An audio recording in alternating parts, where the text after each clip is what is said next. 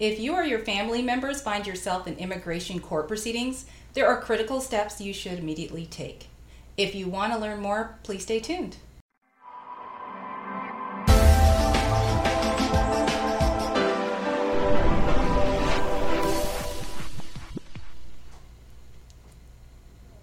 It goes without saying, deportation and removal from the United States is very serious with devastating consequences. You should immediately retain skilled U.S. immigration counsel to navigate the federal court system.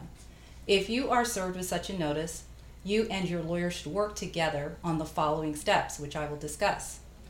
First, you're served with a notice to appear, called an NTA. This notice to appear is often not correct it is important to look at the NTA and make any important changes.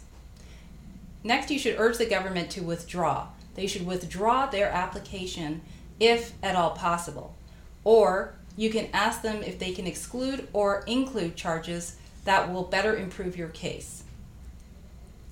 You can also finally file a motion to terminate, or an administrative closure can be requested through a motion. Both are two different ways of closing your case, which should be discussed with your attorney. Finally, you will need to pursue your case on the legal and factual basis and challenges. If you have any questions, you may contact us here at Vassal and Lee RC Law Group. We are members of the American Immigration Lawyers Association. We also invite you to chat with us by emailing info at vassallaw.com. This has been your Immigration Minute. Thank you.